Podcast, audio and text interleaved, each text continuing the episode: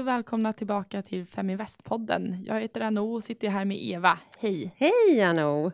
Vad härligt att vara tillbaka i poddrummet igen. Ja men verkligen. Jag måste faktiskt erkänna att jag är ganska trött nu när det börjar bli lite mörkare. Jag, alltså jag har sovit så mycket mer de här senaste dagarna än vi gjort på hela sommaren känns det som. ja men det, nu har det i och för sig varit ganska fint några dagar men eh, man märker att hösten är på ingång, helt ja, klart. Verkligen. Eh, vi har fått lite feedback. Ja, fantastiskt. Ja, Mer av det, tack. Verkligen. Eh, vi vill att ni hjälper oss att bli bättre. Mm. Vi har fått både väldigt positiv feedback om Feminvest-podden, eh, men även en del konstruktiv feedback, vilket jag tycker är jättebra. Ja, men det är det som, eh, den positiva feedbacken är ju jätteroligt, för då vet vi att vi är på rätt spår. Eh, men den konstruktiva hjälper ju oss att utvecklas att bli bättre och eh, fylla era önskemål och behov bättre. Ja, och det är, jag tycker det är ganska viktigt för att vi gör ju den här podden för er som lyssnar och vi vill ju att ni ska utvecklas och bli inspirerade eh, och förhoppningsvis eh, hjälpa er att bli bättre. Um, så det är verkligen uppskattat. Mm. Vad, vad var det för feedback vi fick nu då, Anno? Ja, eh, var ska jag börja?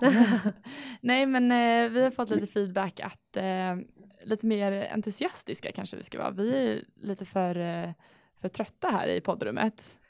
Ja, men det tror jag inte, men vi är ganska sakliga. Ja. Vi är ganska sådär, åh, jag skulle säga att vi är vi har en viss tidsspann och där försöker vi leverera på och då kanske vi inte ger oss själva riktigt tiden att eh, ja. vara personliga och... Eh... Ja, men och kanske eh, måla ut våra budskap riktigt. Nej, det, det hade varit lättare om vi hade haft en och en halv timme på oss och eh, svamla iväg lite mer och vara lite mer flummiga som man eh, uttrycker det. Mm. Men eh, jag tycker det är roligt och jag tycker att vi borde faktiskt bli bättre på det också. Så att eh, mer feedback till oss. Ja, men det tycker jag också. Och vi, eh, eh, vi får väl se om vi får till en liten förändring i det här avsnittet. men vi ska tänka på det, för det tycker jag är viktigt att det inte känns vi vill ju att det, ni ska känna er, att ni hänger med oss den här stunden och inte att det blir liksom ett uppstyrt program. Det är inte tanken. Nej, absolut inte. Jag ska ta upp en helt annan sak som gjorde mig eh, lite upprörd idag kan jag säga. Um, under lunchen när jag åt lunch med några kollegor så uh, pratade vi om just det här, uh, pratade, började prata om film, saker man pratar om på lunch, släpper arbetet. Um, och vi pratade om fil finansfilmer med kvinnor. Ja, det kan jag inte minnas att jag har sett Nej. så många av. Och den här tanken har inte slagit mig tidigare. Eh, så jag var tvungen att googla vad finns det för filmer. Eh, och, och, de filmer som finns, rätta mig om jag har fel, om ni vet andra filmer som finns så återkoppla jättegärna. Vi hittade på 80-talet, 90-talet, eh, finns det en film som heter The Associate.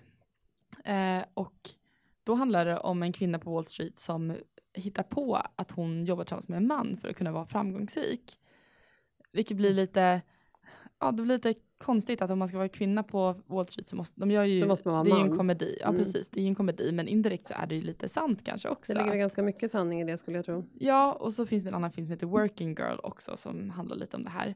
Men jag tycker det är ganska galet att det är 2016 och att de här uh, Wolf of Wall Street kommer ut och alla de här nya finansfilmerna hela tiden. Men var är tjejerna? Var är tjejerna? Jag håller med.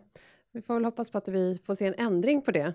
Ja, jag hoppas att någon eh, filmregissör där ute tar, tar den här idén nu och, gör någonting av det. Precis, gör en bra film ja. med, om tjejer i finansbranschen. Verkligen, jag hade tittat på den direkt. Mm. Kanske eh, vi kan inspirera fler hit också. Ja, men, ja, men jag tror att det skulle vara ett bra initiativ. Mm. Um, men det är inte det vi ska prata om idag. Uh, idag ska vi prata om uh, lägenhetsköp. Ja, du har ju köpt lägenheten nog. Ja, och det här är väl uh, egoistiskt avsnitt då. ja, fast nu, det hade ju kanske varit det om det var inför, men nu är det ju faktiskt i efterhand för att också ge tips och tankar kring det du har lärt dig under den ja, här processen. Verkligen. Um, jag letade i lägenhet i väldigt kort tid faktiskt. Um, jag bestämde mig för att jag skulle köpa och sen så köpte jag väldigt snabbt. Och så blir man ju så här när man köper. Jag sitter på Hemnet hela tiden nu efteråt. för att bekräfta att du har gjort rätt köp. Ja, jag har gjort ett bra köp. Och det är lite som när man köper aktier, att man sitter och följer kursen. Ja. Nu gick den ner, gick den upp, köpte jag på rätt till, mm. tillfälle. Precis så sitter jag nu och jämför eh, kvadratmeterspriser. Men det är ju en investering. Och det, på sätt och vis är det ju inte så konstigt att du gör det. För det här Nej. är ju en del i din totala portfölj.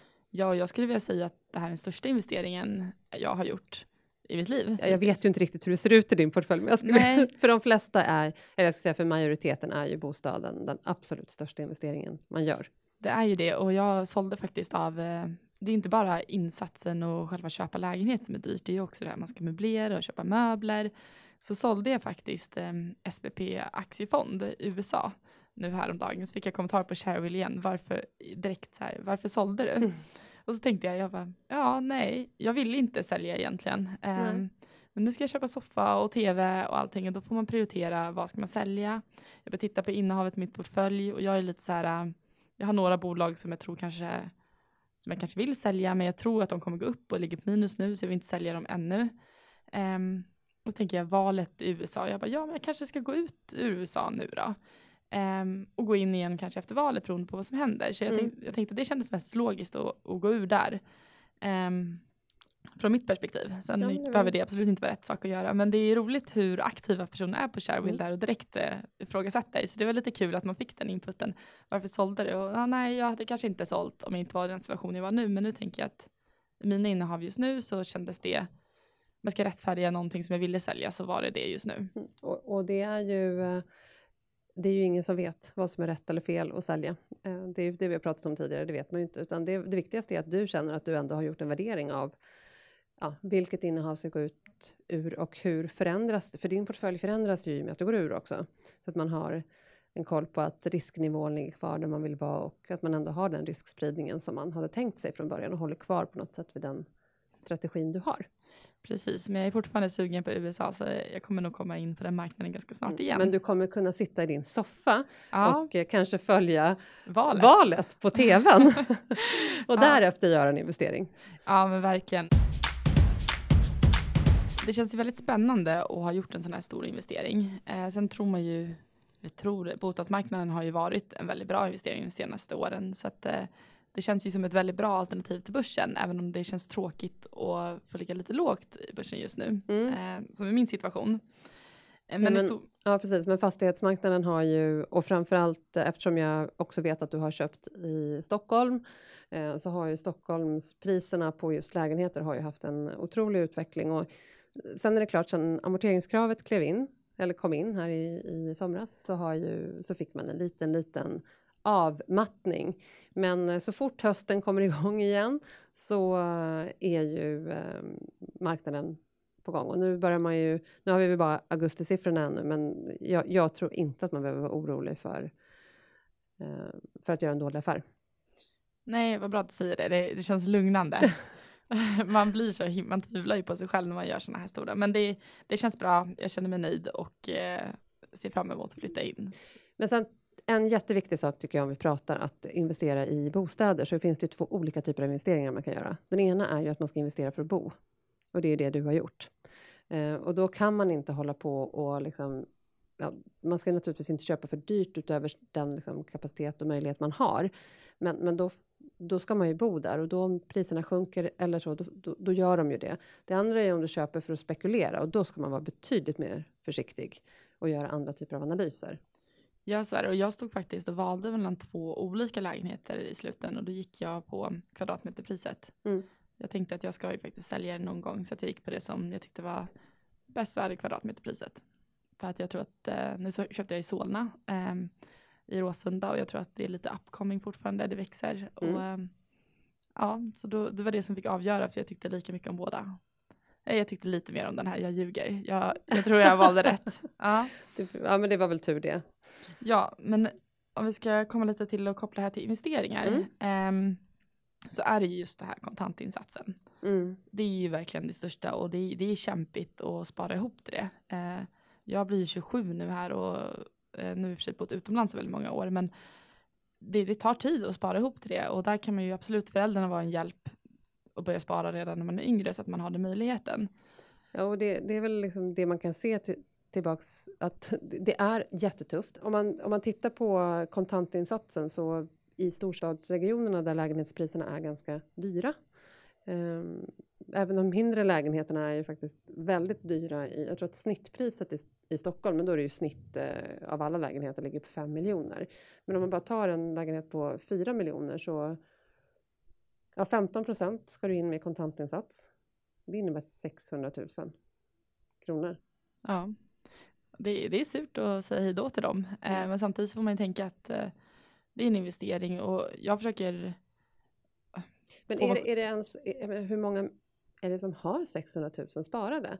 Det är ju fantastiskt att ha vid 27 års ålder eller om man köper tidigare att, att ha en sån summa. Nu kanske 4 miljoner är ganska högt pris. Ja, min var lite billigare. Ja, jag, ja. jag, jag, jag, vet inte riktigt men, men, jag tror ändå att någonstans 3 miljoner får du nog betala för om du vill ha uppåt en tvåa i Stockholm med omnejd.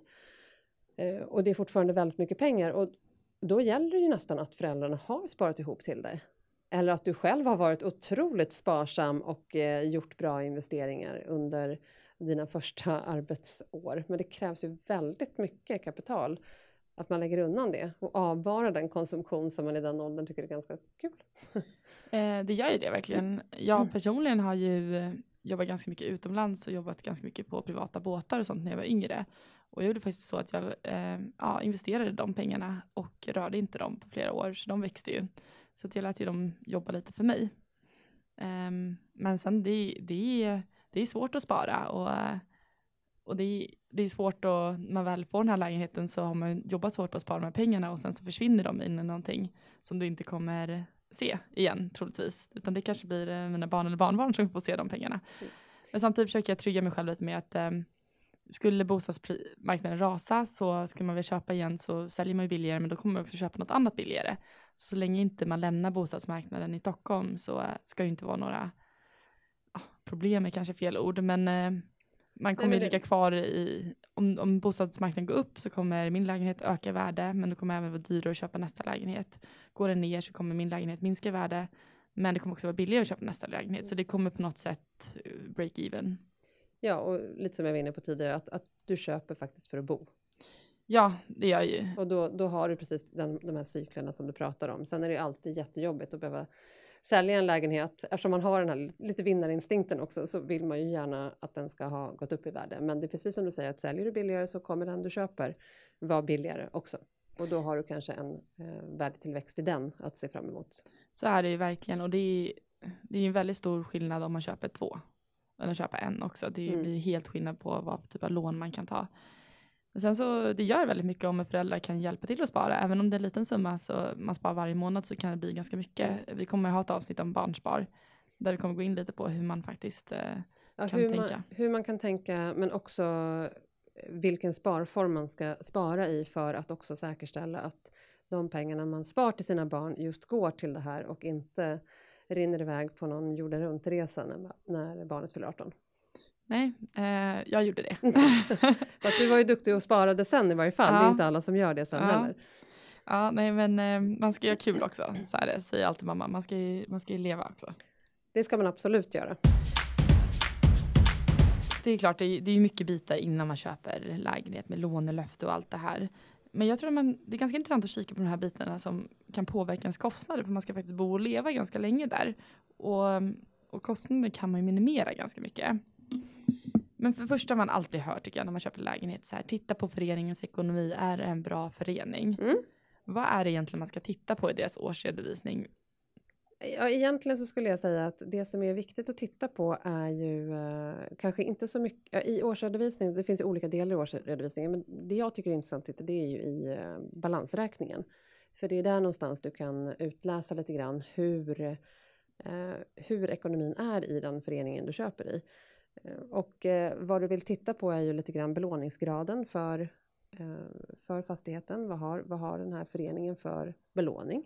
sen tidigare. För det kommer ju tala om lite grann hur känslig är, för ränt, hur känslig är föreningen för ränteförändringar. Och det påverkar ju avgifterna för respektive eh, hyresgäst, eller egentligen inte hyresgäster, för du är ju inte hyresgäst längre utan du äger ju en andel av det. Men, men det påverkar ju om, om eh, fastigheten är belånad i botten. Um, och sen så ja, balans mellan tillgångar och skulder. Eh, om man tittar i rörelseresultatet eller den delen så, så där är det ju mer kortsiktigt, det är ju senaste året som man kan titta på. Där är det intressant att titta på notiserna, och titta lite grann på hur, vad har vi för kostnader för el och vatten och eh, snöröjning och de, de här eh, kostnaderna som är återkommande och se hur det ser ut. För att få en helhetsbild över ekonomin i, i lägenheten. Och sen kika lite på vad man har gjort eh, för renoveringar. Precis. Eh, och det i relation till avgiften. Har avgiften höjts de senaste åren? Har vi gjort mycket renovering och avgiften har legat stabil? Um, eller efter med alla de här renoveringarna har höjt avgiften successivt. För då kan man ju tänka att den kommer kanske höjas mm. ännu mer om det är fler renoveringar som ska göras. Precis, och det brukar man kunna se i den här um,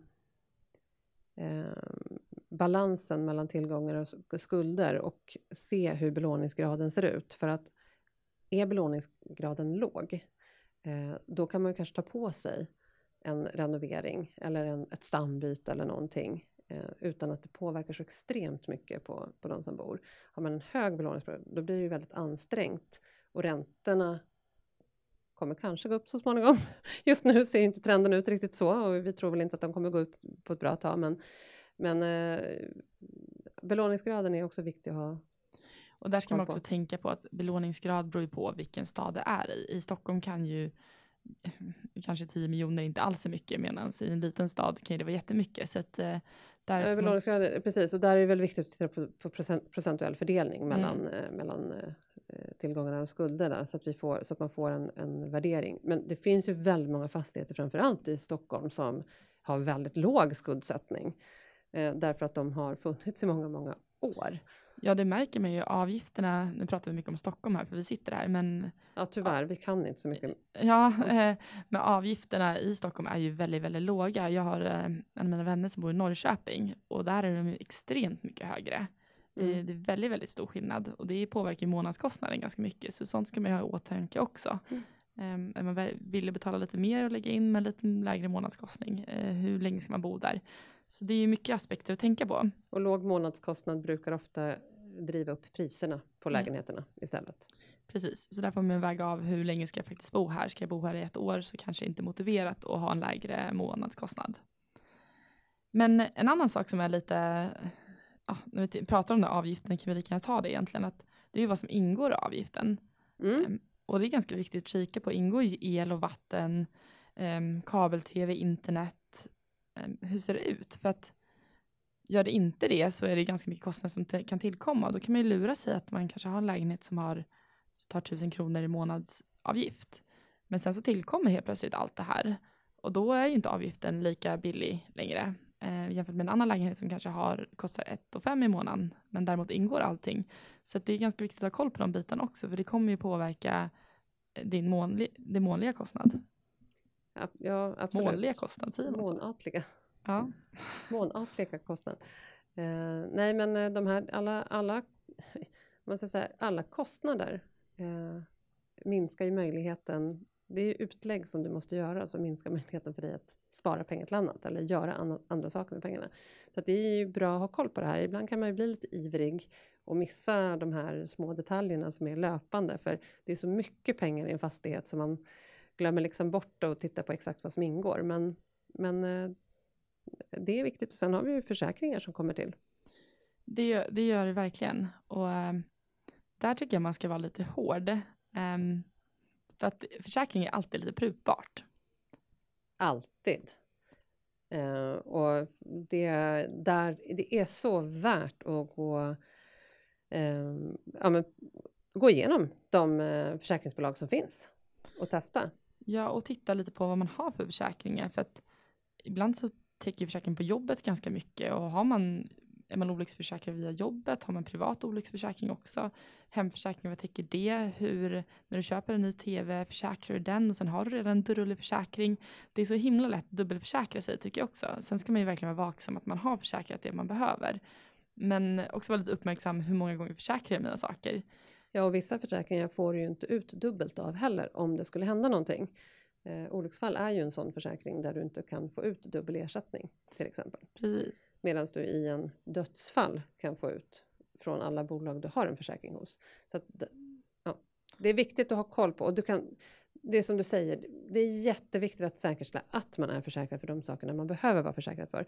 Men se också till att inte överförsäkra dig. Ja, men verkligen. Eh, jag har gjort en genomgång och kollat vad egentligen som täcker vad. För att eh, ja, men jag, jag rekommenderar att jämföra olika försäkringsbolag, för jag tycker, nu kanske jag får mycket åsikter om det här, men jag tycker det är ungefär samma tjänster de erbjuder egentligen. Eh, Ja, det är lite efter smak. Mm. Och sen går det ju jättebra att jämföra dem nu för tiden. Så det, det, går ju att jämföra och säkerställa att du inte blir av med ett skydd som, eh, som du tycker är viktigt inom ramen för den försäkringslösning du har, har valt. Eh, men du kan bara genom att jämföra eller att, att prata med dem, för de mm. kan göra justeringar på avgifterna. Verkligen, och det man borde tänka på är ju beloppet, hur mycket jag försäkrar till, för där kan det ju variera ganska mycket och där kan man ju bli lurad och tänka att det kanske bara räcker upp till 50 000 medan en annan försäkring räcker upp till 2 miljoner. Mm. Och då kan det vara värt 100 kronor mer i månaden. Eh, nu tar jag verkligen det här som ett exempel. Men även självrisken, hur hög är den? För försäkringen kanske är lägre men sen har det ganska hög självrisk. Eh, då får man ju motivera, är det värt det eller vill jag ha en låg självrisk?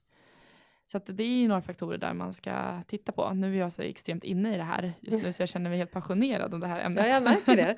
Men det är bra, då kan vi kanske hjälpa andra att uh, vad, vad det är viktigt att tänka på. Uh, en annan sak som uh, man brukar prata om när det kommer till lån så är det ju låneskyddet.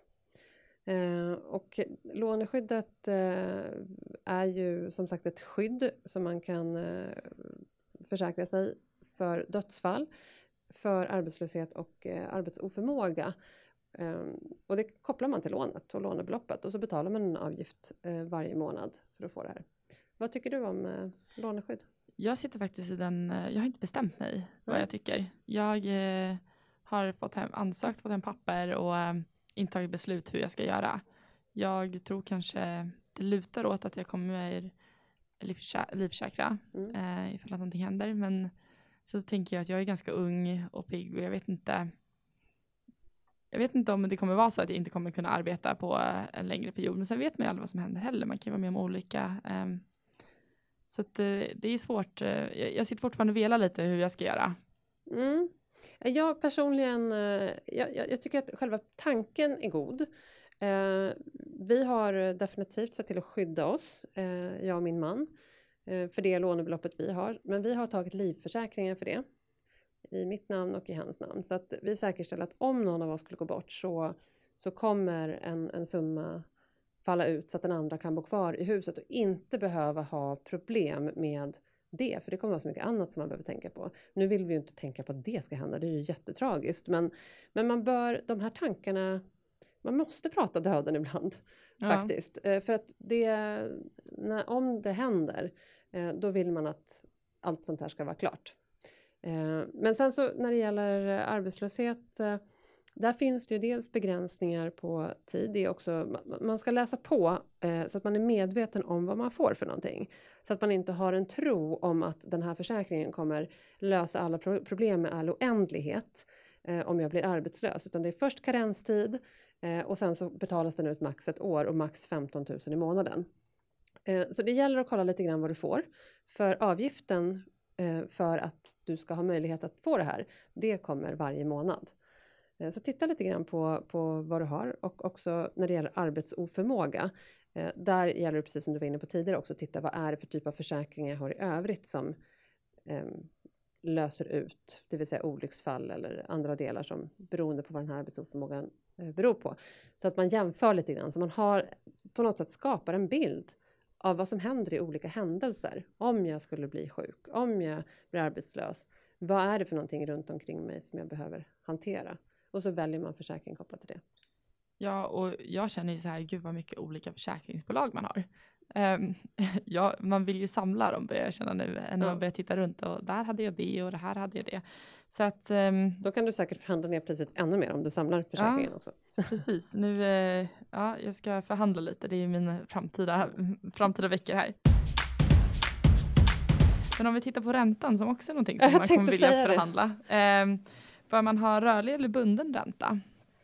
Eh, ja, det där är ju personligt naturligtvis det är ju, liksom, vissa mår ju dåligt av att ha en rörlig ränta om man har stora lån, att ligga rörligt på allt. Det är precis som med alla andra investeringar, att det, där, det är personligt. För mig, jag ligger rörligt med allt och har gjort det sedan jag tog lån.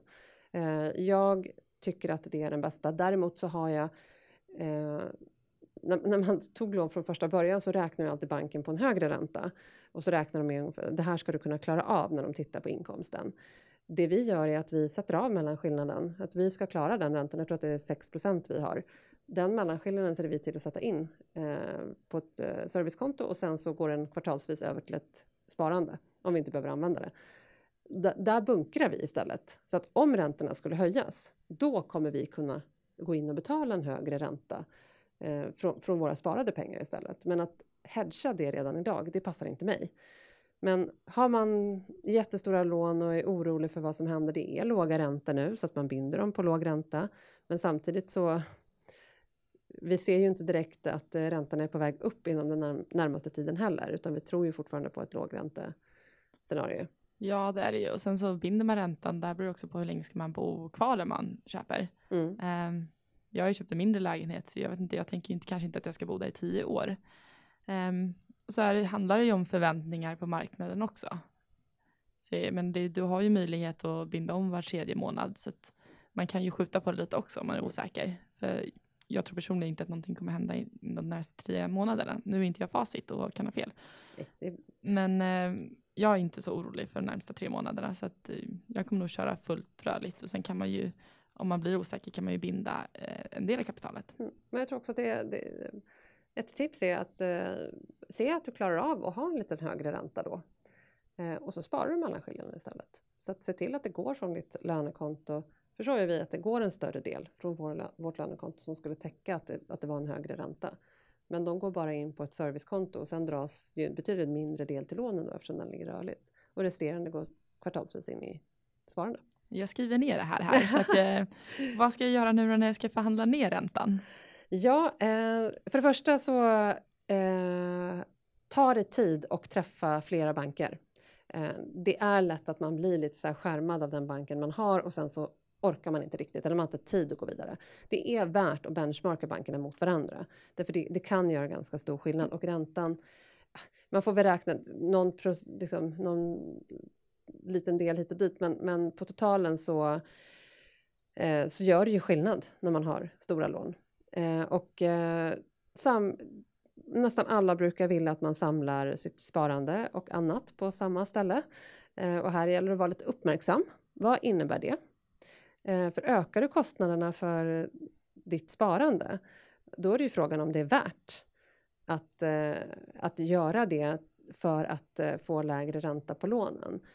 Så var lite tuff och, och visa på att du är en bra kund, men att om de kan erbjuda samma villkor på sparandet som du har där du är idag, ja då kan du tänka dig att flytta sparandet, men annars så ska man inte göra det. För att eh, kan, man kan bli skärmad av att det är så himla viktigt att sänka räntan på bolånen. Men så flyttar man över saker som faktiskt kanske försämrar för en i andra lägen. Eh, många banker brukar vilja att man flyttar pensionssparandet och, och allting sånt. Och det är ju helt okej okay om du får, får bra villkor på det. Det vill säga att du inte får någon upp, alltså inlåsningsperiod. Eh, att du inte får några avgifter i skalet och att du har förmånliga eh, ja. Ja, jag sa ju precis här att jag gillar att samla försäkringar på ett och samma ställe. Det gör jag nog, men när det kommer till eh, banker så är jag nog, har ett flertal banker. Mm. Inte helt trogen där. Nej, det är inte många som är det längre, vilket Nej. är bra.